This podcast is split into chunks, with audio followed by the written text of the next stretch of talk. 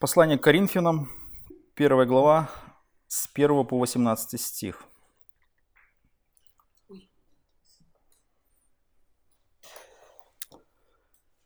«Ибо Христос послал меня не крестить, а благовествовать, не в премудрости слова, чтобы не упразднить креста Христова. Ибо слово о кресте для погибающих и родство есть, а для нас, спасаемых, сила Божия». Я еще прочитаю а, перевод РБО, написано следующее. «Ведь Христос послал меня не крестить, а возвещать радостную весть, и не языком человеческой мудрости, чтобы крест Христов не лишился силы. Проповедь о распятом – глупость для тех, кто идет путем погибели, а для нас и идущих путем спасения – это Божья сила». Мы знаем, когда Христос а, дает поручение своим апостолам, а, Он говорит две очень важных вещи. Идите, научите, идите и крестите. Когда речь идет, например, о крещении, совершенно понятно, как бы действие, которое нужно происходить. Но самый сложный момент всегда а, в христианской проповеди, в христианской благовестии, о чем говорить. Вот с чего начать, где взять эту главную тему, либо как эту главную тему обозначить, чтобы о ней говорить. Вот куда поставить точку. Это в любой проповедник, когда а, проповедуют или готовятся, вот у всех есть одинаковый текст. И вроде бы мы понимаем, о чем речь, но зачастую по-разному мы ставим акценты в том или ином э, тексте. По-разному совершенно можно акцентировать там слово, какую-то фразу, а, какую-то идею более выделить. Такая же задача стояла и перед всеми апостолами. О чем говорит? И вот Павел, он здесь говорит, что Христос послал меня не крестить, как бы это не потому, что Павел не мог крестить, либо не задача была Павла крестить, а дело в том, что Павел выбрал для себя более, скажем, важное и ценное, чем он больше обладал. Потому что крещение, оно входило как бы э, в доктрину церкви, эта практика осуществлялась, апостолы крестили, мы знаем, но он прежде всего говорит о том, что в его а, служении самым главным и центральным он выбрал для себя проповедь Евангелия. Но когда мы читаем Священное Писание, когда смотрим а, тексты Нового Завета, мы прекрасно понимаем, что кто, кому, как не Павлу, больше всех говорит. Да? И Павел выделяется больше всех в несколько раз а, по сравнению с другими совершенно апостолами. Мудрость, которая была дана Павлу, то образование, все культура, откровение свыше – все эти моменты сошлись в основном а, в текстах Священного Писания, и это был Павел. И, естественно, сразу мы задаемся вопросом, когда мы начинаем благовествовать или неверующим людям говорить, вот с чего начать? Вот с чего начать людям говорить о, о Христе, о чем благовествовать? Где поставить эту главную точку и с чего начать наше а, повествование? И мы видим, что а, Павел выделяет такую очень важную мысль а, в своем повествовании, и он а, говорит следующее, что облаговествовать не в премудрости слова, то есть способ, который Павел избирает, это будет, значит, совершенно необычный способ того, как Павел будет подходить к тому, что он будет излагать. И второе, он говорит о том, что главную точку в своей проповеди я буду ставить непосредственно на том, что я буду проповедовать крест Христов – это интересно. Это вот интересный поворот Павла, интересно объяснение того, а, как Павел излагает благую весть, с чего он начинает. И он дальше говорит, ибо слово о кресте для погибающих ее родство есть, а для нас спасаемых сила Божия. Почему делает это Павел таким образом? Потому что Павел а, прекрасно понимает, что люди, которые будут слушать благую они находятся в определенной культуре, в среде. Среда, которая их сформировала мышление, которое, скажем, является преобладающим а, в, в их жизни. Потому что любой человек должен себе ответить на вопросы о смысле жизни, а как устроен мир, какой целью я живу, а в чем смысл моей жизни и много-много чего человек, в чем счастье моей жизни, как, чего я должен достигнуть. Все эти вопросы существуют. Вопрос о том всегда, как ты объясняешь все эти вещи. Естественно, для объяснения всех этих вещей существует такое понятие, как философия. Философия – это как бы такой инструмент вспомогательный для осознания, осмысления а, вещей, которые вокруг тебя происходят. Это то же самое, как наука, которая может а, говорить, например, о физическом мире, а, может, например, быть такая, такая наука, как история, которая говорит о прошлом, о каких-то событиях. Все вот это аккумулируется, делаются выводы, какое-то идет определенное осмысление.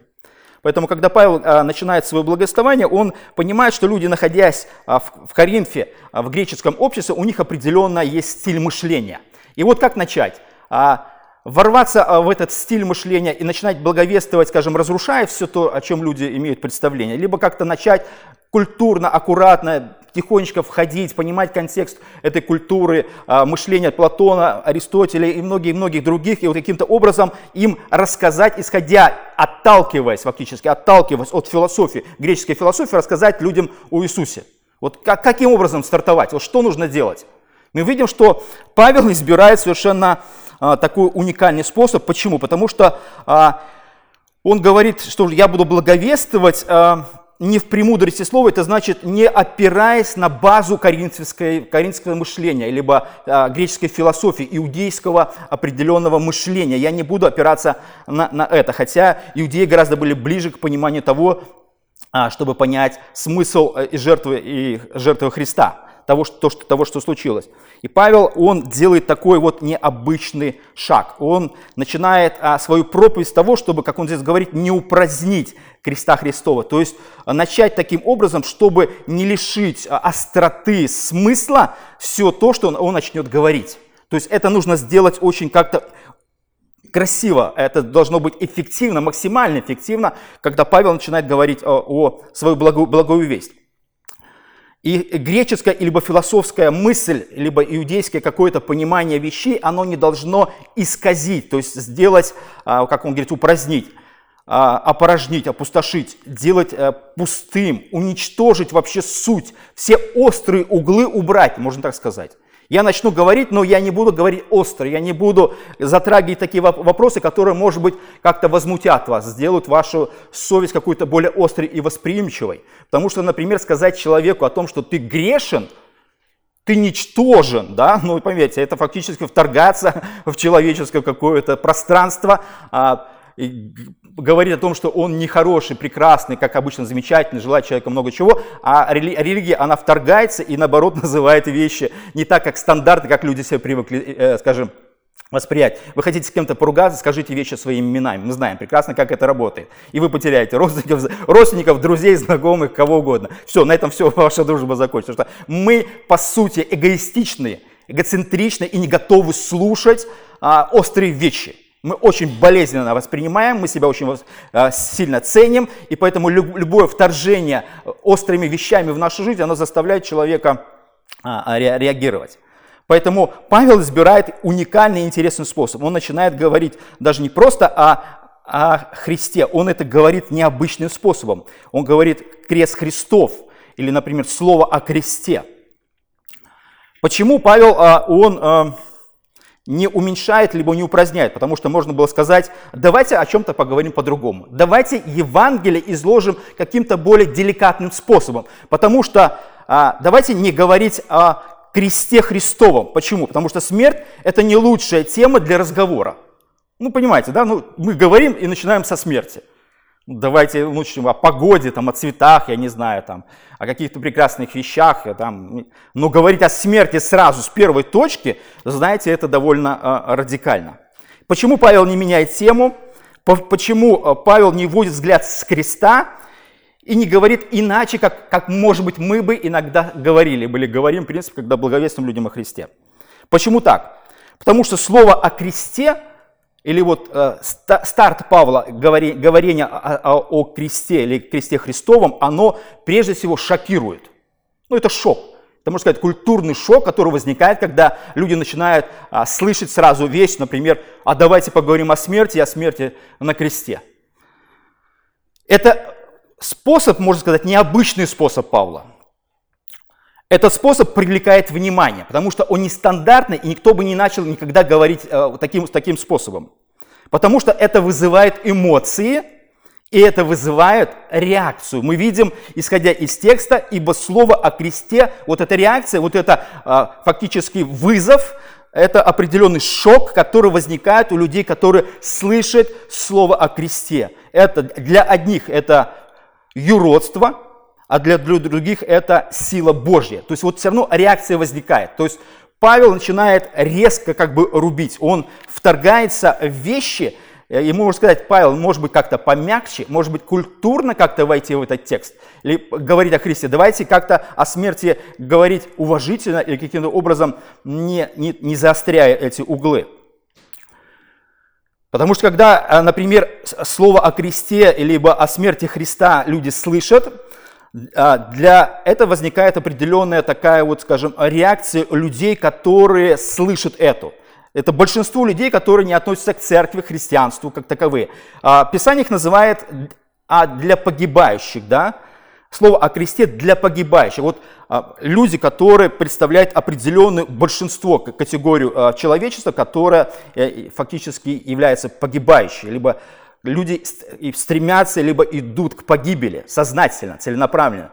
Это, это можно сказать, что это люди относятся к категории окончательного уничтожение не только в смысле прекращения физического существования, но, а, скорее всего, в смысле вечного погружения в ад. Есть люди фактически все увязают, увязают, становятся все ближе и ближе с каждым днем к тому, чтобы встретиться со смертью в виде ада, в виде вечного наказания. А когда люди эти реагируют, либо слышат слово о кресте, вот он фактически вторгается в их пространство. Оно режет, режет их углы и слух, режет культуру, режет их философию, фактически по-другому объясняет смысл жизни. Радость, счастье, назначение человека. Все Евангелие, оно фактически, вот этот крест, оно по-другому формулирует все вещи, с которых ты живешь. Ты для себя однажды как-то сформировал, потому что человек не может не формировать для себя эти смыслы. Он должен, э, скажем, для себя уяснить эти, эти вещи. Если человек теряет смыслы, фактически жизнь человека заканчивается. Человек либо начинает а, погружаться в грехи, там, пить, э, там, колоться, либо человек фактически кончает жизнь самоубийством, потому что он не видит дальше продолжения или смысла в своей жизни. Это очень огромная трагедия случается в жизни. Поэтому эти неверующие, либо погибающие, когда слышат, для них это глупость, безумие, бессмыслица, безумный, глупый поступок, либо информация, которая совершенно а, не вписывается ни в какие, какие рамки. Еще не просто так, а мы сразу говорим там, а давайте поговорим о жизни, да, давайте поговорим о чем-то прекрасном, давайте просто поговорим о смерти, да. Смерть так прекрасна, давайте о ней поговорим. Это про... в смерти столько классных цветов, да, она такими тенями, а, а, скажем, фактически на нас светит. Я думаю, что каждый из нас, когда сталкивается со смертью или с похоронами, обычно мы испытываем такой, скажем, культурный, эмоциональный шок на протяжении определенного времени. Вот весь этот процесс, особенно если близкий человек, ты, скажем, от этого процесса выйти из него очень довольно сложно и долго, ты выходишь из него, потому что он очень сильно и радикально влияет на многие вещи, на твою жизнь, а, на смыслы, на то, что человек не будет уже рядом, который ты привык уже и очень близкий, и много-много-много что, что случается а, в результате того, что, когда смерть, смерть приходит. Но когда Павел говорит, например, о кресте, о чем же он говорит? Э, например, мы же не можем сказать, что ибо слово о кресте, Павел говорит о кресте, о геометрической фигуре, состоящей из двух или более пересекающихся линий. И обычно а, угол между ними чаще всего составляет 90 градусов. Давайте поговорим о кресте, да? Мы же понимаем, что когда Павел говорит слово о кресте, или давайте поговорим о кресте, хорошо, в культурном а, или историческом контексте. Крест – это римская висельница, деревянный столб с перекладиной, на который был повешен, э, вешали определенных людей. Давайте об этом поговорим, как об, как об орудии убийства в, то, в те времена, как казнили людей. О геометрической фигуре, о способе, а, как людей убивали, либо о чем мы будем говорить. Нет, Совершенно не об этом речь идет. Это не просто э, слово о деревянном кресте, да? Павел не просто говорит о деревянном кресте, а о том, что э, тот, кто умер, умер когда-то исторически на одном из кресте, хотя очень много людей умирало в, то, в те времена на этих крестах, очень много людей умирало. Какая-то, а, скажем, смерть на этом очередном кресте стала а, ценной и драгоценной. Вот не просто вот очередной человек умер, да, а именно конкретный человек, умерший в историческом контексте на деревянном столбе на кресте, он становится бесценен, прекрасен, совершенен в том плане, что это что, что случилось то, что, а, скажем, люди на протяжении многих столетий, тысячелетий ожидали. Это то, что вводит людей совершенно в новое понимание а, бытия и мира. Дело, когда мы говорим о деревянном кресте, дело не в способе смерти, а о факте смерти как таковом. Не деревянный крест делает человека, умершего на нем, ценным. Нет. Цена и смерть конкретного человека, вот что делает, а, скажем, ценным акт вот этого, этой смерти. Кто умирает? И, и смерть, которая а, приводит человека, к, скажем, к конечному итогу. То есть человек а, становится ценен, умерший на кресте. Его смерть становится ценной. И вот этот, этот исторический факт становится бесконечно ценным. Не просто как а, крест, как орудие смерти. Павел не говорит, давайте проповедовать а, слово о кресте. Просто, просто проповедовать крест, либо а, вообще, скажем, акт как, как орудие убийства. Давайте проповедовать орудие убийства. Вот представьте себе, интересно, кстати, момент исторический. А, представьте себе, Христос умирает не на кресте, да? а Хри, Христа, например, убивают ножом. Христа убивают, например, э, топором, да, либо мечом. В Христа запускают стрелу. Либо его пронзают копьем, либо просто в него стреляют. Пулю. И что мы будем проповедовать? Представьте себе, вот этот текст можно перевести немножко в другой контекст, да? Ибо слово о топоре для погибающих и родства. Слово о пуле, да, для погибающих и родства. Слово о ноже ты понимаете, да, вот как оно сразу, мне кажется, мы уже, мы же исторически привыкаем к слову крест. И крест уже не вызывает у нас, а, скажем, вот такой ассоциации. То есть мы фактически, если просто говорили, давайте слово о, о, о, о, о ноже, давайте говорить о ноже и нож, уже фактически перестраивается в нашем сознании, становится для нас уже совершенно другим. Не просто как орудие а, смерти, а как что-то такое а, более удовлетворенное, более какое-то прекрасное. И вот исторически так оно иногда и происходит. Все эти моменты. Поэтому, когда мы не просто говорим о, а, скажем, орудии смерти, о кресте, да, мы пытаемся исторически даже контекстуально отделить а, орудие смерти от а, того, кто умирает на кресте. Но тут очень всегда возникают такие очень странные и интересные тонкости, потому что а, Павел об этом говорит, он говорит слово о кресте, он же не говорит о том, что давайте поговорим о кресте, он говорит, давайте фактически поговорим о, о, о смерти того, кто умер на кресте, да, то есть не упразднить креста Христова. То есть он а, пытается, с одной стороны, а, в, этот, в это слово вложить символизм великий такой или большой, чтобы это было как-то запечатлено в виде, а, скажем, не только мы, мы говорим о смерти Христа, но что это еще исторически запечатлено, а, скажем, а, скажем, как орудие смерти. Оно исторически очень сильно запечатлилось. Это, это скажем, очень интересный момент. Когда мы смотрим на крест как таковой, вообще как на крест – мы понимаем вообще, э, скажем, смысл того, что для нас сразу, э, скажем, в наших ассоциациях сразу представляется э, смысл креста. Крест, например, когда мы смотрим на крест, это символ христианства. Для нас это уже, скажем, обыденно, это уже естественно, это уже для нас культурно, это уже фактически с молоком матери. Мы смотрим на здание, на котором, например, находится крест, и мы понимаем, что это здание принадлежит церкви. Да? Все, это не просто здание, это не очередной бизнес-центр, чего угодно. Это здание принадлежит церкви. Это, это здание определяется через крест. Фактически крест определяет, либо крест символизирует какой-то смысл, который он передает окружающему миру. Мы видим здание с крестом, например, с куполом, все понимают, все, это особое здание, в котором молитвы, священники и многие вещи происходят. Фактически крест, если сказать языком современности, это логотип – это логотип. Посмотрите, сзади логотип церкви. У нас есть логотип.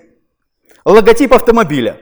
Мы понимаем марка, это там, такая или такая или такая марка. Есть определенные вещи, которые символичны.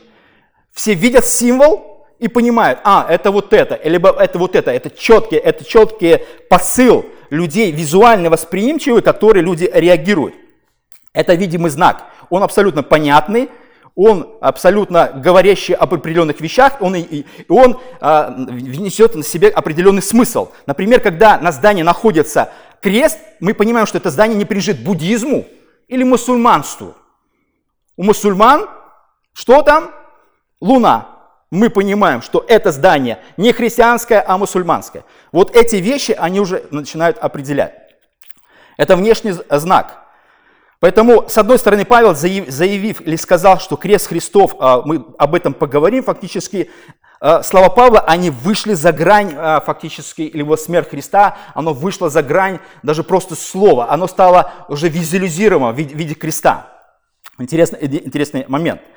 Потому что до определенного времени в христианстве, скажем, была, скажем, люди созревали к тому, что это становилось, скажем, ну, скажем понятно, понятным символом.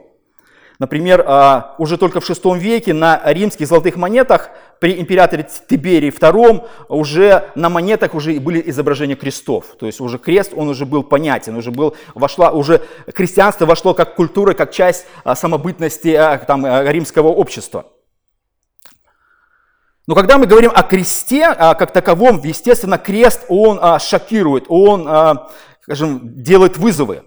Он говорит о том, что, например, смерть на кресте, либо смерть Христа через крест фактически а, делает какие-то вещи, которые необычные. Как вот эта смерть через крест Христа может спасти? Вопрос мы задаем. Как это согласуется вообще с логикой? Как происходит замещение? Умирает не мы, умираем, а умирает кто-то. Вот это замещение происходит через вот это осознание того, что произошло на кресте.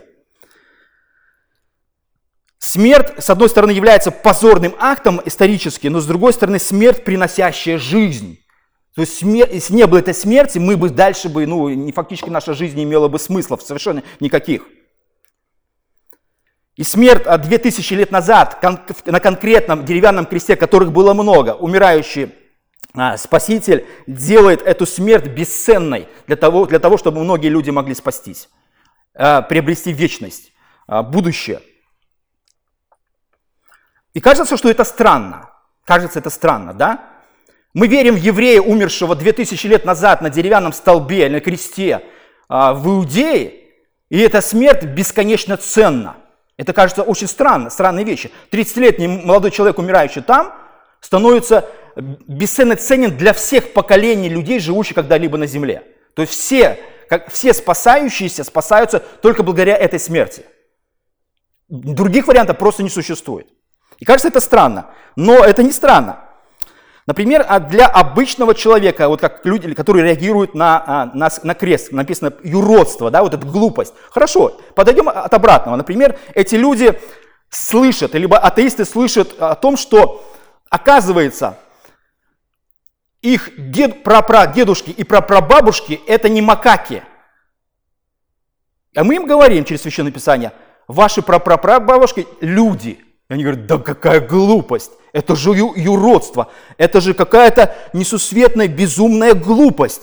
Вы нам говорите, что наши предки – это не обезьяны, это люди? Какая глупость. Не макаки, то есть моя бабушка и прадедушка – это не макаки были, а люди? Ну это глупость, это просто не может быть. Понимаете, да? Вот мы идем от обратного. Хотя, можно сказать следующее. Некоторые произошли не от обезьяны, а как граждане от коровы.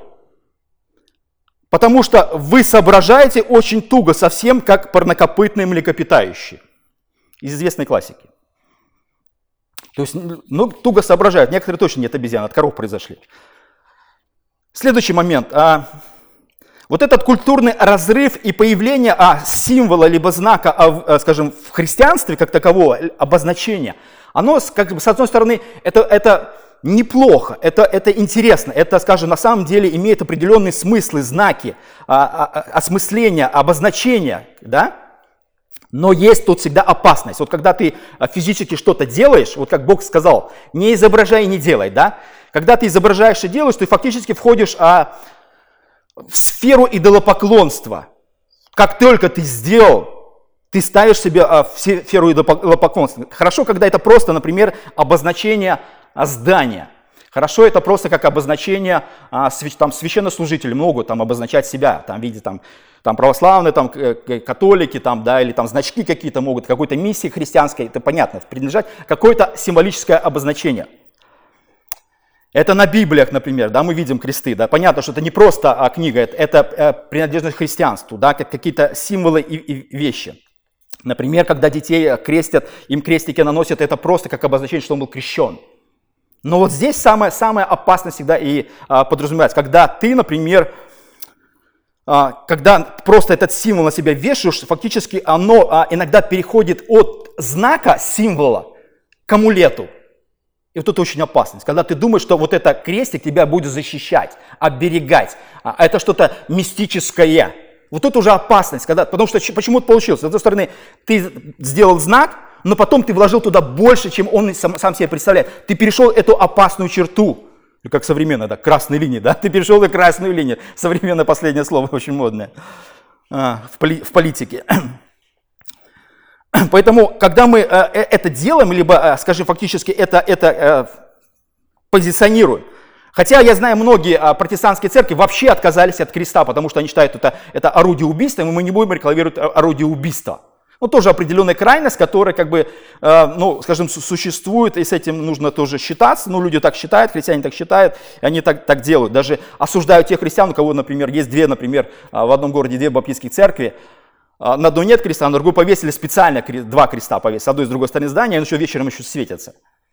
И это вообще, это весь город видит, как светятся такие уже современные кресты, которые а, на этом здании. И те фактически их не признают, потому что те а, пришли фактически в какое-то идолопоклонство, запретную зону перешли, эту красную черту перешаг, перешагнули. И вот они таким образом это думают. Поэтому, с одной стороны, это убранство, там посуду в церквях у нас он существует, вот над хлебом видели, да, там крестик, все, это пусть посуда, принадлежащая церкви, определенные символы, смыслы, но тут всегда главное не перейти эту, эту черту, чтобы не вторгнуться туда, чтобы ты фактически не перешел а, сферу идолопоклонства. Почему? Потому что мы знаем, например, из традиционной церкви, когда кресты целуют, вы знаете, да? Поклоняются, преклоняются, а, наделяют им какими-то вещами. Но это, вот, это вещи, когда, когда это уже переход а, за грань. Поклонение кресту. Кресты ставят везде, поклоняются. Кстати, очень интересный культурный момент, когда а, кресты ставят на, а, на въезде, а, скажем, в населенный пункт. Вроде бы крест, что он значит? Я думаю, что, скорее всего, я могу ошибаться, но, скорее всего, это охранение, либо обережение, может быть, освещение этого, этого а, скажем, населенного пункта от того, чтобы с ним ничего неплохого не случилось, какие-то темные силы, может еще что-то, ну, знаете, как что-то отпугивающее, отпугивающее. То есть оградить от нечистой силы фактически, как вот крестик может оградить, там еще что-то символ может оградить, там, вот это фактически такой амулет, который такой в виде, хотя вроде бы связано с христианством, но по сути дальше э, смысл его в язычестве, понимаете, да? Просто христианство, понятно, там на, на, на могилах кресты ставят, Сейчас уже кресты мало кто ставит, кстати, интересно, да? Уже плиты, э, такая культура, традиция, уже мрамор, мрамор и мрамор, да? Раньше кресты просто, крест, крест, понятно, христианству принадлежит человек, или там не христианству. Ну а сейчас мрамор и мрамор, все в мрамор загоняем. Крест проще, дешевле. Мрамор дороже, ну мы же понимаете, да, мы же так любили своих родственников, что мы готовы их увековечить в мраморе, не при жизни увековечить, но в мрамор, по крайней мере, закатать все, все, все это пространство. Поэтому, когда, а, например, вы могли бы себе представить, что а, какая-то женщина идет, например, в сережках, и у нее а, сережки в виде гриба атомной бомбы. Вот раньше модно было, да? То есть фактически это такое массовое как же, убийство или там как это бомба, да, или предмет, который убивает сразу, сразу и много. Например, сброшенные там, да, вот там первые эти бомбы сброшенные. вот исторические. представьте, это висит. И как это, например, людей бы, например, может быть, а, фактически отталкивало или бы не отталкивало. Да? Ты предмет смерти несешь да, на себе, показывая и символизируя вот пропаганду вот, вот этого насилия еще чего-то. Но когда, например, это было в первом столетии крест и распятие, это вообще была казнь, связанная с крестом, это было унизительно, жестоко, бесчеловечно. И казнить таким способом римского гражданина можно было только через разрешение императора. Распятие предназначалось для рабов, иностранцев, варваров. И в приличном обществе было неприлично даже говорить о казни через распятие. То есть это вот неприличный жест, это неприличная э, фактически смерть, это вот этот акт смерти, дерева и все с этим связанное, это вызывало у людей определенные ассоциации. Это то, то же самое, если бы мы украсили э, стены здания, э, изображение, например, и печей из Освенцима, да, там эти газовые камер и много чего. Фактически, а вот это все, я думаю, представило для нас культурный шок. Но посмотрите, как со столетиями что происходит. Крест, он прекратил, скажем, вот эту, эту, эту реакцию. Раньше было позорно, недостойно, все, хотя мы понимаем, что Христос. И Павел что делал? Он говорит, а давайте об этом поговорим, а давайте о кресте поговорим, а давайте о, о, об орудии убийства фактически, которое привело, привело а, к смерти Спасителя.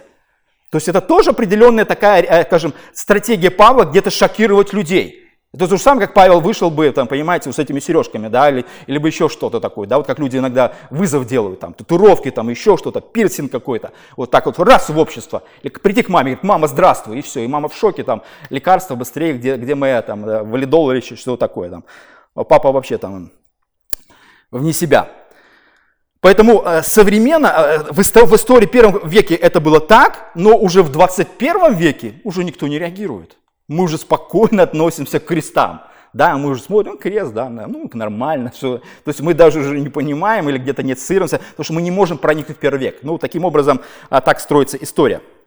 Поэтому а, весьма очень трудно почувствовать, что говорит Павел, ибо слово о кресте для погибающих и родства есть.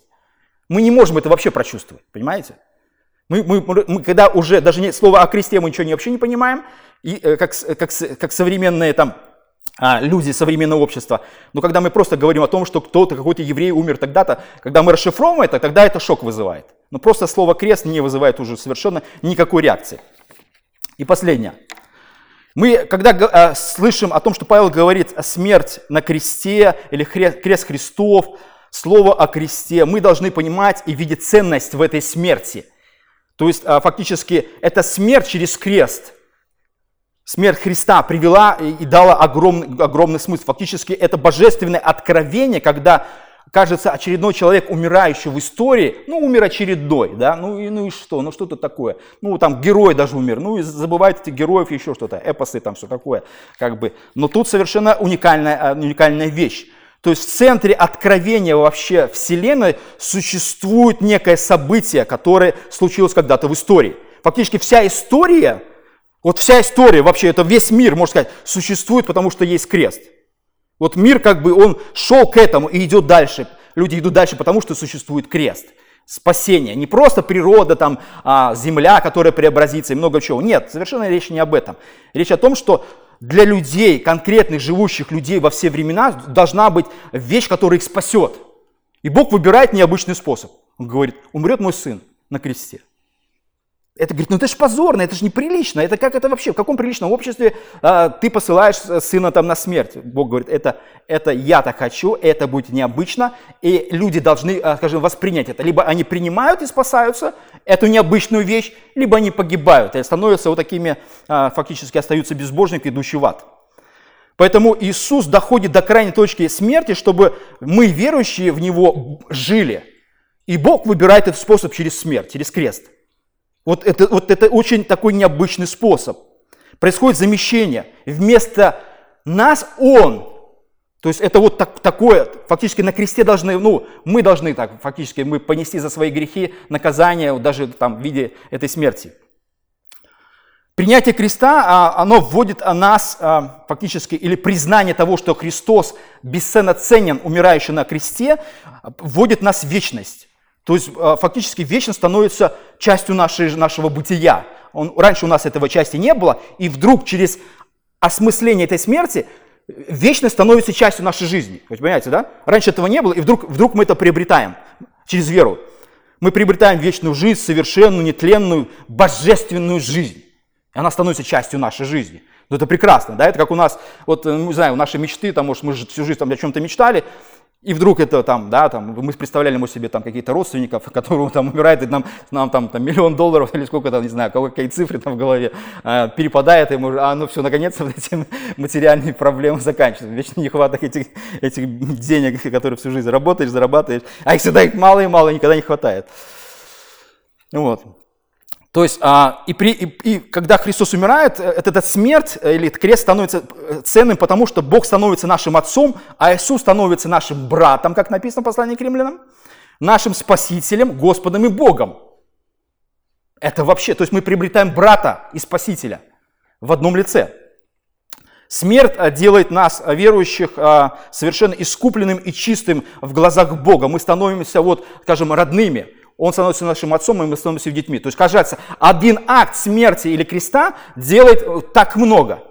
Вот так много, бесконечно много. Мы входим в наследство Христа, мы приобретаем вечность, мы становимся, скажем, мы идем к тому, что наше тело станет красивым и преображенным, и перестанет болеть, и мы будем только жить а, как веганы. Да, вот про кузнечика. Вы знаете, что кузнечик был веганом или нет? В траве сидел кузнечик, совсем как огуречик, да? Представьте себе. Он ел лишь одну травку, веган. Не, не ел ни козявку и с мухами еще дружил.